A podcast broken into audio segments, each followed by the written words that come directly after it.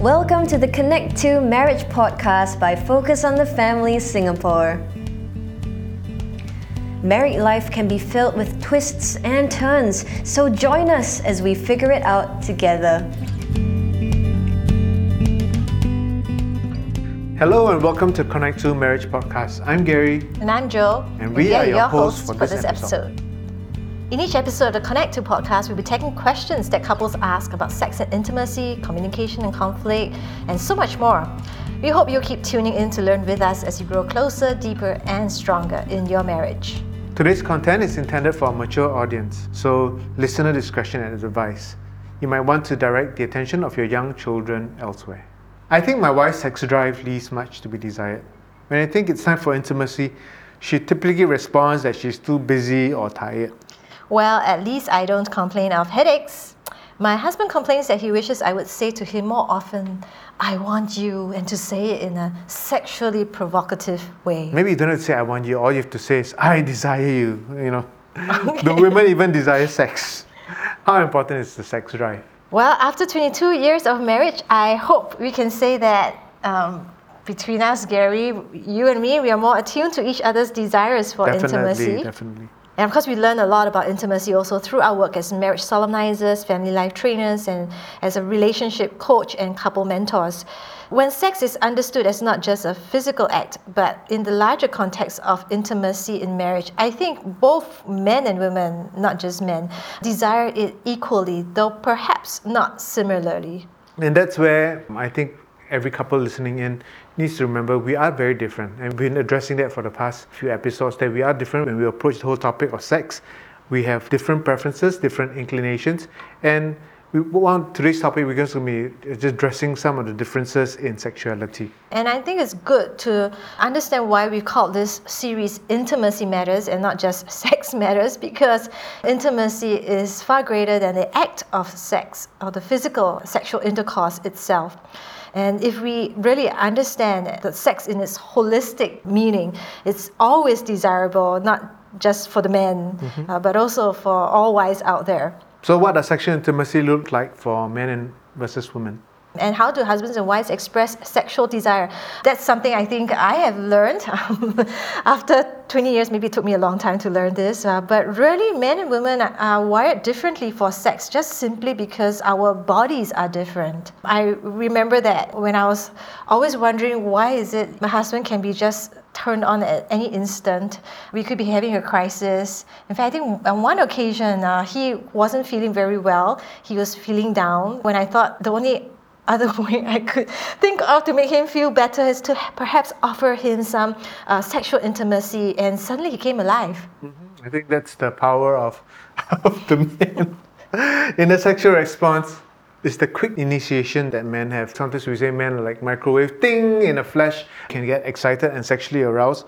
Uh, women, on the other hand, or at least what I've discovered, uh, they have a different wiring and it's, no, it's not like a microwave.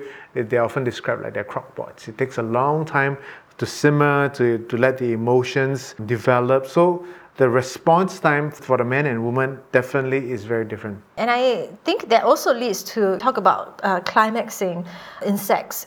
That for men, it can happen really quickly, uh, but it's also a very short, a very intense experience. Uh, but for women, it takes longer. But when a woman uh, experiences that sexual climax, to her, it's a more in depth experience that mm. encompasses not just the body, but the mind, the soul, the spirit, everything all rolled into one.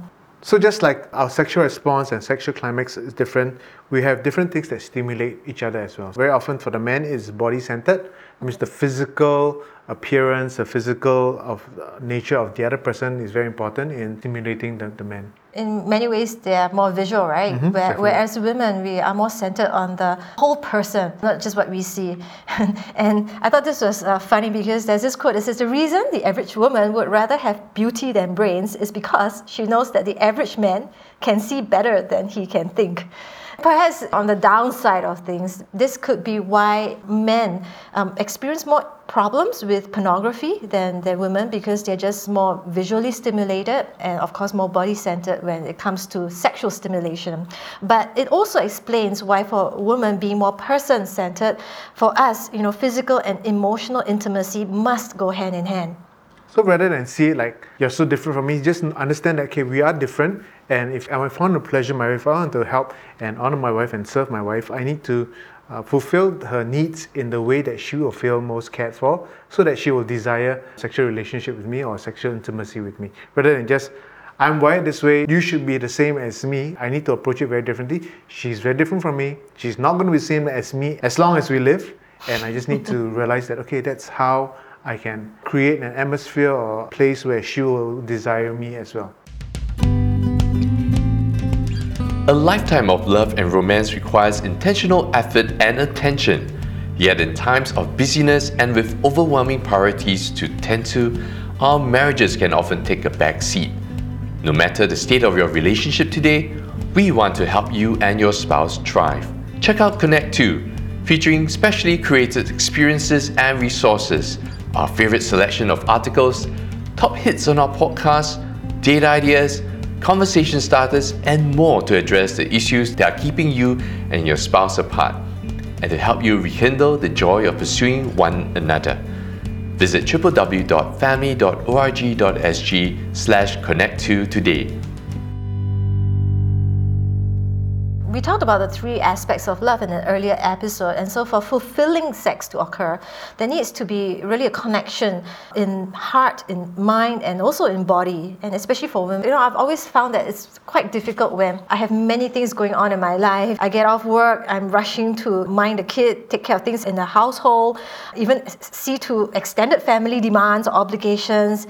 And then to actually be able to unwind not just for myself emotionally, mentally, but uh, together with my husband to feel that, oh, I'm now connected with him emotionally. I've been able to offload the stress that I have had throughout the day. He's hearing me, I'm being understood, and because we are connecting, I find that it's easier when we get into bed. That's why it's very different. So, husbands, if you're listening in, remember first of all, your wife will take a long time. So if you decide to have sexual intimacy with her on the Saturday, you better start from the Monday preparing the atmosphere, taking care of all the things that need to be taken care of. And remember, we, we said you can just be turned on very quickly, but for the wife, very often they need a long time for the emotions to be settled, peace of mind, children settled, all the other affairs in the house are all done. And then that's when she's ready for any kind of physical uh, intimacy and touch. Of course, there will be some women who are a little bit faster than most, but I think the important point is that regardless of who is the sexual microwave or slow cooker in our marriage, we both need to learn to simmer together, to move together from uh, the very cold to the very hot when it comes to sexual intimacy. And for women, it's really important that we always deal with the talk before we touch. So, husbands, remember this Intimacy is spelled T A L K to the women. Uh, it's about talking, communicating. While intimacy is spelled S E X to the men. We are wired very differently. But if you can learn to communicate, learn to connect with her heart, I think she's more inclined, she'll desire more to have uh, sexual intimacy with you. So, as usual, in each podcast, we address a frequently asked question that couples have about marriage. And today's question is I want to meet my husband's desire for sex, but I'm just too tired. He comes home, puts his feet up, grunts over dinner, then, with a knowing glint in his eye, expects me to get the kids out of the way and meet him in the bedroom.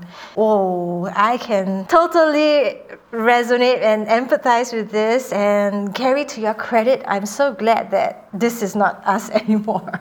it was in, in, in, the early stages where I expected things to happen. A lot of it is because I didn't quite understand. Initially, I would feel like, why am I rejected? Doesn't my wife care for me? Doesn't she think about me? Because I am thinking about this. I am thinking of sex with my wife, but how come she's not thinking? I took it as she was not interested in me rather than realizing that she was interested in me, but there were so many things, and for her to really be in the mood, all the other things that were important in her life needed to be addressed and settled. Husbands, if you're listening in, if you want a good night, start in the morning. uh, that's why they say sex begins in the kitchen, or rather with the heart, maybe with the stomach. In any case, remember women spell intimacy with a T. That's T A L K and maybe even T I M E. We do need the talk before touch. We do need the time from our husbands to uh, allow our hearts to be settled. And in fact, if you touch our soul, you touch our body, right? If you arouse the heart, you will arouse our body. So what does that mean practically for the husbands who might think, ah, so long, ah, so much time needed just to have sexual intimacy? Yes, remember it's about sacrificing in sickness and in health, good times and bad times. If you want your wife, it's about placing the value that she is important, uh, how she feels is important for you in the relationship then we need to make effort to do those things. But wives, I do have to caution and remind us that it's actually a good thing if your husband continues to desire you sexually. So don't just shrug it off as a nuisance, right? It takes effort. With some advanced planning, some cooperation from your husband, it really is possible to carve out time despite our multiple demands, our very busy schedule to make sure that we always have mind space for sexual intimacy. Okay, so remember there's no wife can resist going to bed and early with a thoughtful and selfless husband. So, lesson to learn be thoughtful, be selfless. what happens above the sheets or outside the bedroom determines what happens under the sheets in the bedroom. Yeah, if there's constant criticism uh, and judgment, you know, it's going to be brought into the whole relationship. And when you're having sexual intimacy, that voice is just going to be there judging you, feeling like you're being critical about everything that's going on there as well. Mm, that's a real turn off. But remember this husbands and wives, we are on the same team. So rather than fight your husband's sexual desires in this case, work together on the same team to address both of your sexual needs. At the end of the day, we need to use sex to cherish our spouse and not use our spouse to cherish sex. Focus on your spouse's sexual pleasure and well being. Yeah, because sexual desires are good yeah, when directed towards our spouse and in a loving manner that is other centered and not selfish. So today's couple challenge, if you're listening to this with your spouse, take an extra five minutes at the end of this episode to share with each other one thing about your spouse. For example, something your spouse does that makes him or her sexually desirable to you. Ooh, interesting one. Well, if you're looking to reinvigorate your marriage, apart from that conversation, quite an important conversation that you have after this, uh, do check out our upcoming Best Date Ever event for couples on the 20th and 21st of August uh, at family.org.sg slash best date ever. For more marriage resources, you can visit our website or blog at www.family.org.sg slash blog. Again, don't hesitate to follow us on Facebook and Instagram for helpful family life resources. And if you have a question such as today's on marriage, you can always message us on social media. So thank you for tuning in. Do follow and subscribe to the Connect 2 podcast. And until next time, have a great week with your spouse.